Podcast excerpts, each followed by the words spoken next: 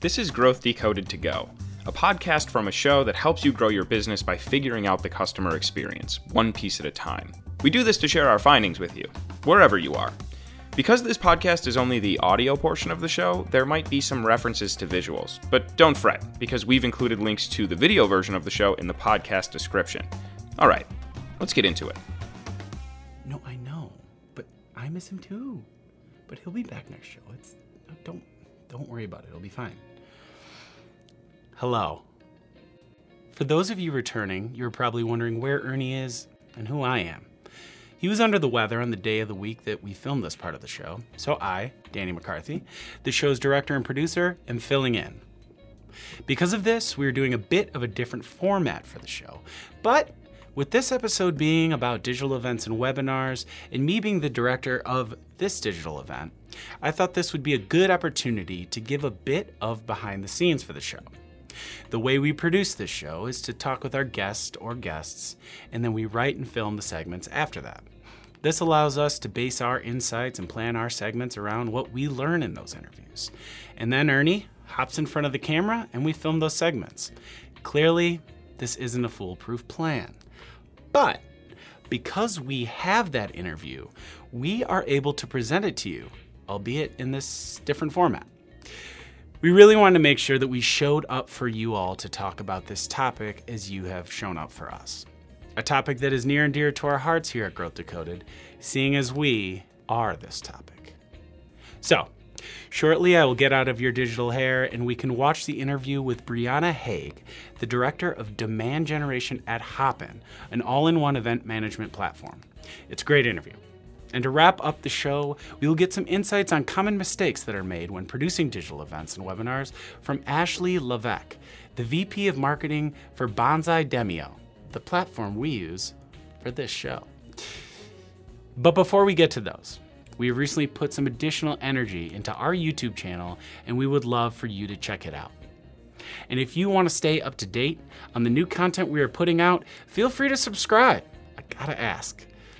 Now that I am done shamelessly promoting another area of our work, let's watch that interview with Ernie and Brianna. And now I am joined by Brianna Haag of Hopin. Brianna, thank you for being on Growth Decoded. How are you today? I'm great. I'm excited to be here. Yes, we, we're very excited to have you. Um, I would love to just start off if you could introduce yourself and, and give us a little introduction to to Hopin. Yeah, absolutely. So I'm the director of demand generation at Hopin. I was actually the third person to join the marketing team a little bit over a year ago, and now we have a team of almost 50 marketers that are a part of a part of Hopin. Um, which is crazy growth within the last year. But I, I head up our field marketing, demand gen, um, and that includes our webinar programs. So Hopin Hopin was founded in 2019. We're very new on the scene when it comes to events. We were initially founded as a virtual events company and fast forward 2 years we're so much more than that thanks to multiple rounds of funding and multiple acquisitions that we've been fortunate to have over the course of the last couple years we're now an all-in-one platform that services virtual hybrid as well as on-site events so um, it's it's been an exciting ride. It's been a lot of growth, and um, we're really excited about the the multi product offering that we're able to offer for event organizers that are uh, looking for an all in one solution. Awesome, yeah, that is some wild some wild growth and expansion. That's great to hear that um, is doing so well. Love to hear that. Congrats on that. And you are the perfect person to be talking to for this uh, this episode, which is focused on webinars and digital events. So, if we could kind of get into it, um, you had mentioned just three things right there, right? Virtual, hybrid, and live in person events. So if we're thinking about it from like a webinar or virtual event standpoint, there's also some formats within those as well. So uh, I kind of want to like get into, you know, a lot of people think that it's just like you hear webinar and you have a very clear picture in your mind of what it is. But uh, what are what are some like different formats that you might use for a virtual event or a, a webinar? Yeah, absolutely. So I think that we um, at Hopin have really kind of steered clear of the term webinar, even though we definitely do webinar type events. We like to call them virtual events because we feel like there can be so much more to an experience that you create online than um, what kind of maybe the like typical um, standard webinar format might look like. Sure. Um, I actually wrote a blog post about a year ago on how webinars can be so much more when you kind of turn them into an event and an experience where you try to really focus on engagement and um, you know the different things that you can do online other than people just kind of logging in and listening to someone speak. Um, you know, there's there's kind of the standard format of webinars where you have um, presenters, whether it be two people having a conversation or a panel of folks that are presenting, and maybe there's a deck that they're presenting off of, and people they they participate by listening um, and they watch, and there's limited engagement where maybe they'll ask questions at the end, and then the moderator will field those questions and ask those of the speakers.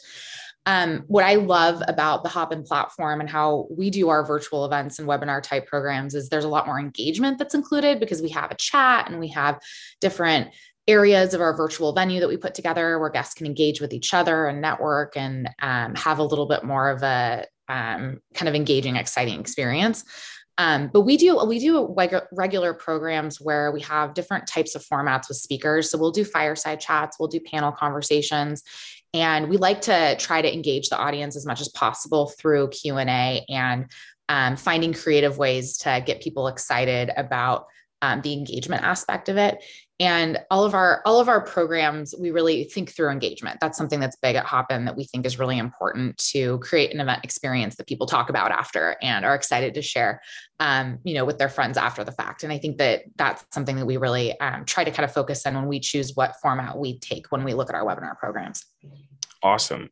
Yeah engagement is certainly uh, key. I mean otherwise it's kind of just a group of people that are together watching a video at the same time. It's almost like a movie theater but I don't know. Some, there's something there where it's just kind of like strange. If you're not, you know, if you're not engaged, it sort of takes away from the actual aspect of the virtual event. So yeah, and you can watch it at any time. You could watch it on demand, and that um, you know isn't doesn't incentivize someone to actually show up at the time of the event and and participate. Right. Absolutely. So we we've kind of the way that this show works, you know, some of it is pre-recorded and some of it is live, and it's kind of a mixture between those two. And you could certainly do that for for virtual events as well. So uh, I'm kind of thinking here, like, is there a is there a benefit or a reason why you might do something live versus do something pre-recorded? Yeah, I think it's really great to have a mix and it depends on the specific event that you're doing what that mix looks like. When we have we have two webinar programs that are consistent on a monthly cadence, our customer spotlight series that features three three to four speakers that um, have really interesting stories to share based off of whatever that month's topic is. And then we also do a regular product innovation series where we feature new products that Hopin has just released and um, some exciting kind of um, things related to it that we release at these events. And for both of those programs, we always do it live. We don't have um, as much pre recorded content as we have for some of our other programs. Um, I think it's it's interesting when you kind of fi- find a good mix where um, the pre-recorded kind of complements the live. And sometimes you know if, if you have something that's really cool that you want to in- include but the only way to do it is to pre-record based off of maybe the speaker's availability or kind of nuances related to how you're going to get that content or if you especially if you want to edit it that makes sense. But i do think that people really like live content and like being able to engage real time. So anytime we have an opportunity for guests to um, do a live q&a that's something that we take into consideration. But I, li- I like having a mix. I mean i think i think that there's a time and a place for doing certain things pre-recorded versus live and it just just a matter of kind of assessing um, what event experience you're putting together and what makes most sense for you. Yeah, definitely. There, there's actually sort of like an inside joke that we've kind of uncovered this season of this show where uh, it's just the phrase, it depends. And so it's sort of like, do you want to do it live? Do you want to do it automated? Do you want to do this format? Do you want to do that format? Well, it kind of depends on the content and a whole number of factors. So if we're thinking about it like that, is there um, questions you could ask or rules of thumb that you might look at to determine, you know, okay, this is the content or this is the topic, and and here's what kind of webinar we should create or what might be more conducive for that content? Yeah, I mean, I think that we we usually try to do things live when we can. Um, I think that for example, we had a couple um, product innovation series webinars where our product managers were only available at a certain time and they had to pre-record in advance. Um, and one of them was a little it was her first time doing it and she wanted to um, you know have a couple a couple goes at it and you know to get comfortable with the um, with doing leading the presentation so that made more sense to pre-record Um, something that we found actually was the way that we were pre recording a couple of the pieces for that particular series. The quality looked great when we looked at the recording, but when it was actually aired and, and streamed, the quality had diminished a little bit. So we actually realized StreamYard is one of our products. Recording on StreamYard gave a much higher quality than whatever the team was doing before. I think it was um, we love using Loom to to record videos and share and share things internally. But um, for the context of doing a presentation and having a webinar, where you're actually going through um, specifics around a product and showing where things are located, um, that quality was really really important. So even when we're mm. pre-recording, we really think about how we're recording it to make sure that when it's streamed and when um, the live events happening, you know, that that's really important to make sure that quality is there because the chat was firing up with people saying, I, I don't know if I can see this. Can everyone else see it? And um, that was feedback that we got that we, that was a big learning for us because, you know, everything that you're doing at a live event, you have to think about what that experience is going to look like when it's happening real time. Um, something that's hard about pre-recorded is if something like that goes wrong, you can't fix it on the fly because it's content that's already you know been put together um, versus with when with a live conversation maybe that's something that you can you know adjust and fix real time. Sometimes we'll get feedback in the chat about something that's not working for someone or a suggestion that they have and then we're able to um, pivot real time which is kind of nice. Um, but yeah i think that i think that we we usually try to do do things live as much as possible and then you know sprinkle it with the pre-record stuff you know as necessary. Yeah absolutely kind of use that live like that's sort of the ideal state if everything goes right because of the engagement because of the audience interaction and and you're 100% right. I mean that is a huge piece of the the customer experience or the experience of the viewer and how engaged they're going to be. So if we're thinking about you know the content the actual what you're talking about in the webinar how do you determine if the content that you have would work in a webinar. Are there ever instances where you say you know like this is good content but maybe it's not it's not webinar content it's or i'm sorry virtual event content or you know whatever the case may be? How do, how do you sort of differentiate between yes this is good or no this this might be best used in another format yeah, I mean, I think that we we love to get feedback from our attendees from events. So we've actually done post event surveys where we found out that um, you know there's other topics that they'd be more interested in learning from, and we try to get um, we try to get inspiration for the themes and the focus of our um, webinar programs and, and, virtual events from the people that are likely going to be attending. Um, and it's also reflective in how many people sign up and how many people show up i think that that's also it's interesting to see you know for example we had a webinar program that was specific to our hopin integrations and the new integrations that people can use for their events to make them interactive and um, you know, kind of add add to whatever they're putting together on Hopin. And that was so well attended that we're now going to do another integrations focused event just because that was content that really landed and resonated, and that was reflective in the number of people that signed up and showed up um, I think that there's, um, you know, so many opportunities to have great content and, um, you know, get feedback on whether or not it's something that's going to land. But I think at the end of the day, um, we found that it's um, pretty clear when something lands based off of how many people show up for it. Sure. So, so we're thinking, there, there might be a lot of people who are watching that have never created a virtual event, have never hosted or produced or coordinated a webinar before.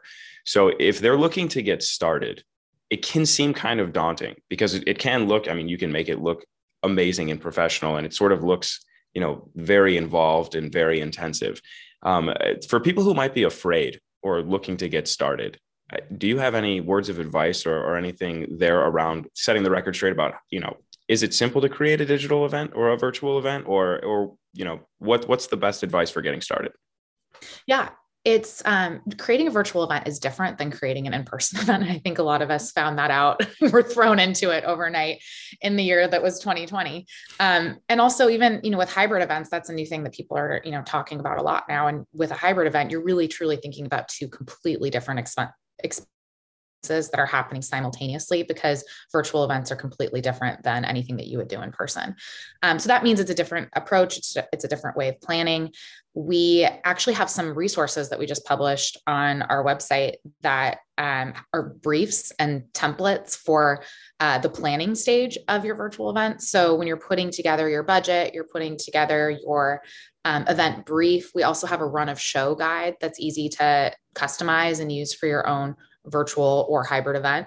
Um, which is also really helpful. I think it's it's always interesting seeing the behind the scenes of a virtual um, or webinar style event. And you know, usually there's a couple screens and there's multiple tabs, and you have your you know your spreadsheet of the order everything's going to be happening in, and when the animation's going to go, and the the countdown's going to begin. And um, we we're pretty meticulous about the organization and the details around the event and then replicating that for future programs to make it really easy and scalable. So with all of our programs we kind of have at this point and this is part of like the template and the brief that we put together to share with other organizers that are looking you know for where to start we um we have a you know a timeline where we work backwards and we say okay this is the event date and then that means that we need to start planning at this date and secure our speakers and the first email is going to be sent on this date. And so we'll know that we need to get all of the details together by then in order to launch.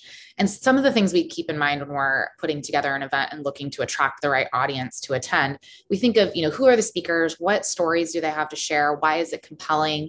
Um, what what brands are going to be you know interesting for people to hear from we just did a, a really cool event specific for the nonprofit community and how they've done really interesting things in terms of engagement. So we found perspectives that um, we're able to speak to different types of engagement the nonprofits do. So, you know, things that they did from a fundraising point of view, and then also engaging their communities. So we usually try to think of, you know, when we're doing a panel event or we have a fireside chat, what would be a draw? What would be interesting for our audience? And then how are we going to market that? We want to make sure that we always have assets that the team can share on LinkedIn. We'll, we'll send an email to promote the event. But I think the first step in the planning phase is really thinking through okay, in order to attract the people that we want to attend our event, what is going to be compelling, what um, content, what event title, what are all the things that we're going to be putting on that registration page where people will make the decision of whether or not they want to sign up, and how is that going to be attractive for someone to take time out of their busy day to join us. Yeah, absolutely. It's all about finding that angle, right? Identifying, you know, what what is the content, what's cool about the content, the benefit of it, and then how do we convey or communicate that benefit to the people who need to see it. Um, yeah, definitely agree there. So if we if we want to stick on this um, promotion or, or, marketing aspect of a, a, virtual event, do you have? I know you just mentioned, you know, social assets, image assets, um, and and emailing and things like that. But are there best practices in terms of like a cadence or how much you would promote or where you would promote do, do you have any you know advice or anything there yeah, absolutely. I think that people have a tendency to sign up last minute. And so you're constantly thinking about how do we um, combat that and try to get people to sign up earlier just so we have a better sense of who's coming and, um, you know, encourage people to register in advance. We will typically we typically we really find that email is kind of our most effective channel when it comes to people signing up for events. And something that's really nice about a virtual event is your reach is expanded because you're not limited by location.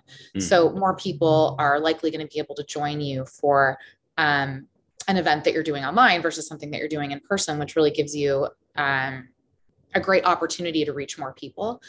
But we found that complementing our emails with um, enabling our team with invitation copies so they can make sure that all of our customers know about the event and anyone that they're in touch with um, on behalf of Hopin, you know, we make sure that people have the information on the event so they can include it in their email signature or make sure to plug it in any communication that they already have um, going on.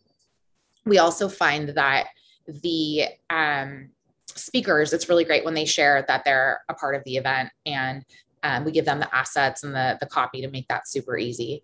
And um, I think that that it's it's interesting also with some of our programs we've had really great partners and so partnering on a webinar can be a really great way to expand your reach and get in front of fresh faces and um, we've had some really great partnerships where you know we kind of have similar audience that's aligned and so we're able to reach their audience they're able to reach ours because we're co-planning and co-promoting it together yeah, absolutely. And if I could definitely agree with you on the the people have a tendency to sign up last minute, as well as email being a, a huge channel for registration. Um, definitely see the the same things over at Active Campaign. So if we fast forward a little bit in the process, you know, if you're someone who's going to attend, right, you get to the registration page, you sign up.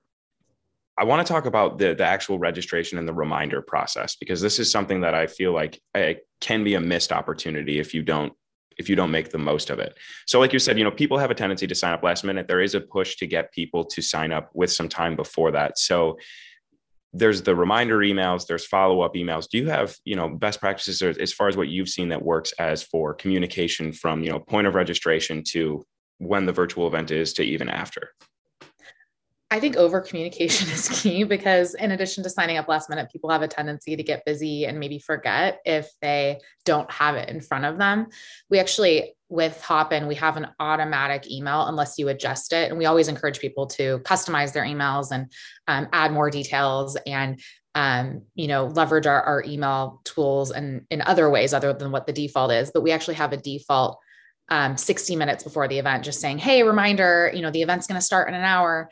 And I don't like for an in-person event, you wouldn't say the event's starting in an hour because hopefully they're either on their way or, you know, already planning on coming. But um, just those extra reminders, I think can be really helpful. We've even sometimes we'll add another email about 10 minutes before just saying the doors are about to open the you know virtual doors right um, so make sure you head over to you know the link here's the link and just making it all very very handy and kind of um, continuing to reinforce where to go.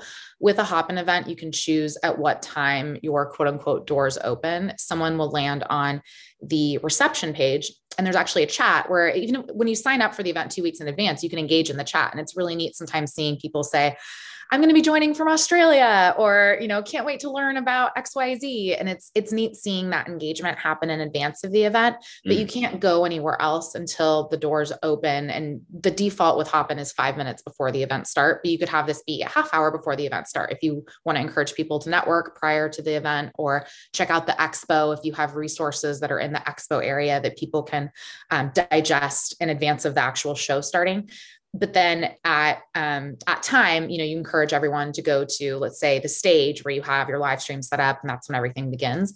We um, try to over communicate anything related to when to show up and all of the different things that you can check out either before or after the event a few times in advance.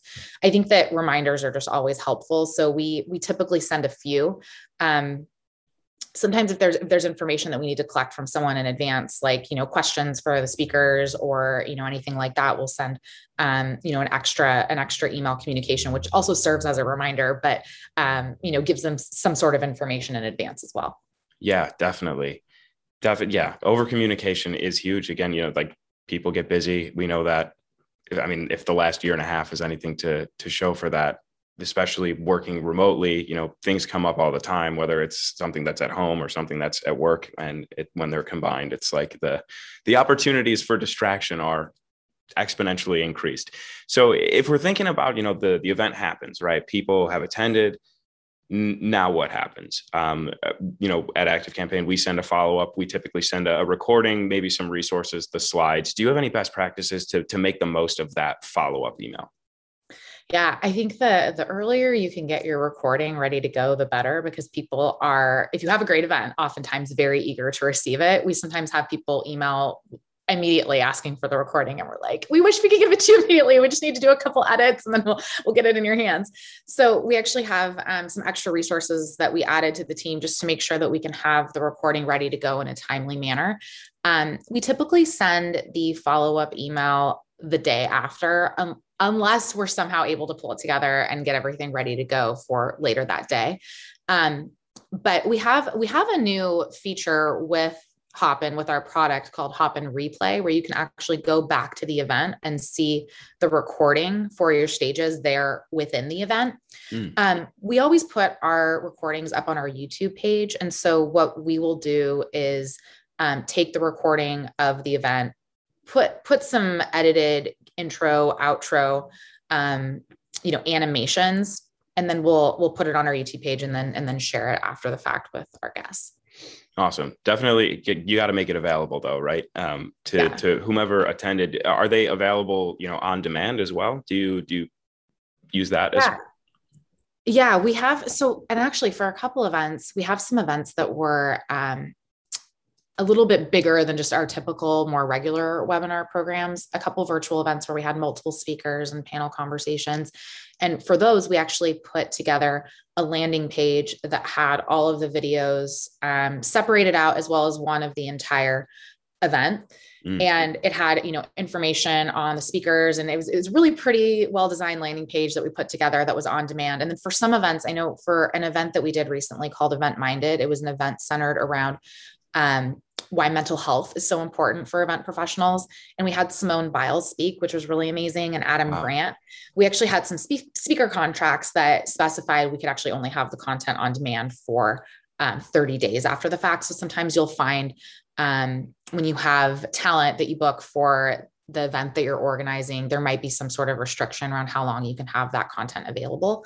But um, if, unless there's some sort of uh, restriction that we have for the longevity of the on demand content, we try to have a landing page that's up that has all of the information so the team can use it after the fact if someone wants to check out. We had a, an event called Illuminate in uh, July of this year on July 7th. And it was our first hybrid event. We had 40 people that were on site and then a global audience um, of thousands of people that tuned in. And we have all of those videos from that event on a landing page that we're able to share all the time with customers that have questions on how you do a hybrid event and what best practices we found and that we found that that's a really great resource for folks.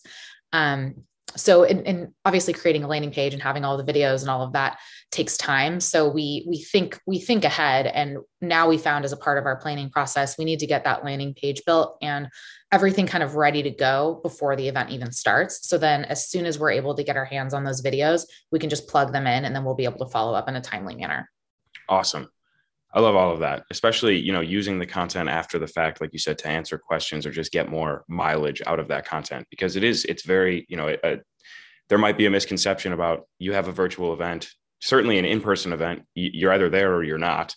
And for a long time they weren't recorded and distributed afterwards. But i think now with you know the pandemic and, and whatnot with webinars virtual events rising in popularity there is that ability that it's like hey we have this 40 minute video about this specific topic. Let's break it up let's use it in you know future content and, and whatnot there. So love that point. Um, if we're thinking about some like misses or common mistakes that you might see when it comes to to virtual events or webinars what what comes to mind for you? I think that a common mistake that we certainly made ourselves when we started doing virtual events, just as a marketing team at Hopin um, in the beginning, is you, you really need to think through your production. And sometimes there's an investment that um, is important that you need to make. You have you have to think through a totally different set of skills than if you were doing something in person. And if you're doing a webinar where you're just you just have a powerpoint and you have a couple speakers like that's pretty easy but if you want to have some engaging content and have animation and um, have really great production and video video is really really key right now when it comes to virtual events and there's so much you can do with it mm-hmm. so we've had we've definitely done our own events where we have worked with agencies that also you know are clients of ours and, and recommend Hopin to their clients but we've we've had agencies that have worked with us on some of the production when it comes to our events. And we found that that's really key because people expect um, a certain quality now. They're, they expect really great video. They expect something where you know they can learn something but it's almost like the everyone stepped up their game when it comes to these virtual events um, because that was the way people were doing events for so long. And um, we found that, that there's just a lot of nuances that come with that. It's important to have someone that has you know video production experience and you you know need to be familiar with how to stream your content. And um, we found that some, something that I am obsessed with is the product StreamYard. We acquired StreamYard in January of 2021, uh, and it's now a part of the native Hopin platform. And it's really cool, all of the things that you can do being someone that maybe doesn't have a ton of production experience um, when it comes to the um, you know how your stream goes through and the branding that you're able to incorporate and we now have um, if you if you have people that are that are in the chat during your Hopin event that are making comments that you think are particularly interesting, you can actually add it to your feed now as a part of StreamYard. So something I love about that is if someone says something you know interesting in the chat, you can throw it on um, the lower thirds of your stream if someone's watching the event after the fact, they almost feel like they're a little bit more engaged now because they can see some of the things that people were commenting on real time in the chat. Whereas the chat would have been lost. The live chat isn't a part of, you know, the pre-recorded um, or sorry, the, the recorded on demand video that you're that you're viewing after the fact. Right. So I think that that's really cool. Yeah, that's that almost, I mean, so often you see like a recording and it's like, oh, I'm seeing a lot of, you know, XYZ in the chat or pointing out somebody's comment or somebody's question. But if you could actually pull that up onto the screen, yeah, I can that I'm sure that does wonders for engagement, you know, for people who didn't attend live. Um, awesome. So as we kind of come to a close here, are there any final words of advice, best practices, you know, things that were like maybe aha moments for you as you've kind of gone through and and had experience creating, producing, coordinating these events? Anything that stands out to you as, you know, something that you wish you knew sooner? I think that I think there's so much opportunity to do cool stuff with virtual events now. And I love, like, I know it's a good Hopin event, whether it's a company meeting that we have internally. We, we actually love our all hands meetings every Friday because they're so fun. Um, but you can tell the vibe in the chat. If people are, if people are engaged, if people are saying, wow, this is awesome. And I'm so excited to be here. And, you know, whatever it is that they're saying, you can, you can really tell if you're doing something that's landing and, you know, we really think through like every, every every event we have kind of a two minute period where there's music playing or we have a video or there's something fun to kind of bring up the energy which i think is really important because that sets the tone for your entire event. And um, you know we really think through like the animation transitions when you're going from the welcome to the panel conversation you know maybe to another speaker to a q&a um, one of the first big events that i did at hopin um, back when our team was far less resourced. There's a lot of learnings, but we had about 10,000 people that registered. And it was um, at the beginning of February, February 3rd of 2021. And we had um, a DJ, a virtual DJ. Her name's DJ Asha. And she was actually recommended to me from a friend that worked at Box. And she did all of Box's events, both in person and then, and then virtual at that point she was amazing and she was like the it was people people gave great feedback on the whole event but she kept coming up as something that people really enjoyed. And I think those first like two to three minutes that you have to set the tone and energy and vibe for your event, having something like a DJ or a video or something that's exciting that can get people excited to be there, I think is a really great um, period of time and opportunity to take advantage of. I know for our company meetings, the the vibe team, that's the name of our internal culture and events team. I love um, that. it's great. That's it's awesome. Great they put a lot of thought into the playlist and what song they choose every single Friday to get people excited to be there. And you see the chat firing up, you see people getting excited about it. And I just think that that, um, that first few minutes is really important just to make sure that you nail it and you do something interesting or fun or somewhat engaging that really helps set the tone. It's not, this isn't a boring webinar. This is a virtual event and it's exciting and we're happy to be here. Love it you know make the most of those first few few minutes. How can you hook them? How can you create the energy? That's awesome. Well we do all those things perfectly. Just joking. We learned a lot. Thanks so much to brianna for amazing insights. And thank you all for coming and sticking around. And let's thank ernie. And of course my co-producer plantasia. Now as promised to close out our show, here are some insights from Ashley Levesque on where folks go wrong when doing digital events. Thanks, guys. Hey, everybody. It's Ashley Levesque. I'm the VP of Marketing at Banzai, and we have thousands and thousands of customers running awesome webinars every single day. And I want to focus today on telling you all of the ways that are not successful in running webinars because there are a lot of ways to screw up your webinar. And we have learned a ton about ways to screw it up. So let me share some of those with you right now. Number one, things not to do. Number one, a lot of people are not setting webinar goals. This is a huge miss. Your webinar has to have a webinar goal, and your webinar goal should be tied to a higher level business goal.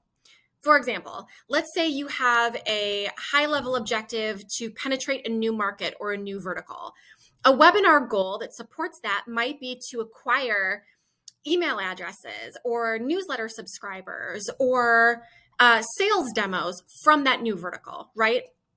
That is an example of a webinar goal. Before you begin creating content, before you do anything else, you need to make sure you have a goal. And that goal has to have metrics. You have to understand what are the key uh, KPIs that I'm going to be tracking to help me know if I hit my goal or not. Does my platform calculate those for me?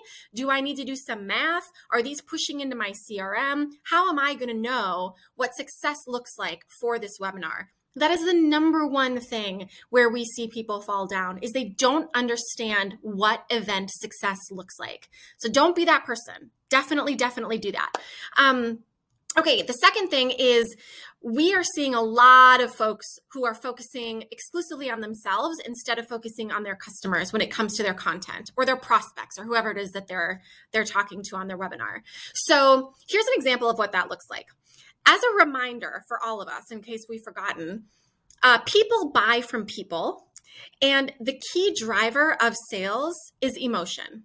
So, your webinar needs to bring people on an emotional journey, an emotional arc that brings them closer to their desired outcome. So, let me give you an example. If you are uh, selling something like uh, car batteries, right? Um, what you're actually selling is probably a sense of confidence uh, or maybe even relief for people who are experiencing car troubles right? Um, or maybe uh, if you're selling um, you know home security system what you're actually selling is a desired outcome of feeling safe. That's something that people want to get to. That's their desired outcome. That's why they buy from you. So you need to experience your buyer's journey through emotional arcs, not through funnel arcs. It's not it's no longer just about like awareness consideration. No, no, no. It's about um pessimism. It's about optimism. It's about confidence. It's about engagement. It's about moving them through how they are experiencing their problem. And so when you focus your webinar content on thinking about them and driving them a little bit closer to where they want to go, inevitably you will end up with a better webinar experience than you would if you are focusing exclusively on how do I put out my content to my audience that's focusing on you. You're thinking, should I do slides? Should I have a guest speaker? Uh, should I, what are the key things I want them to know? No, no, no. You instead need to go backwards. Where does my audience want to get to? And how can I bring them closer to how where they want to get to through this 30 minute experience? That is the key to driving a great webinar. Okay, and the last piece that I'm going to leave you with is we see a lot of webinar presenters and hosts fall down thinking that their content is enough to make their webinar an experience. My content is so great that my attendees are going to stick around no matter what.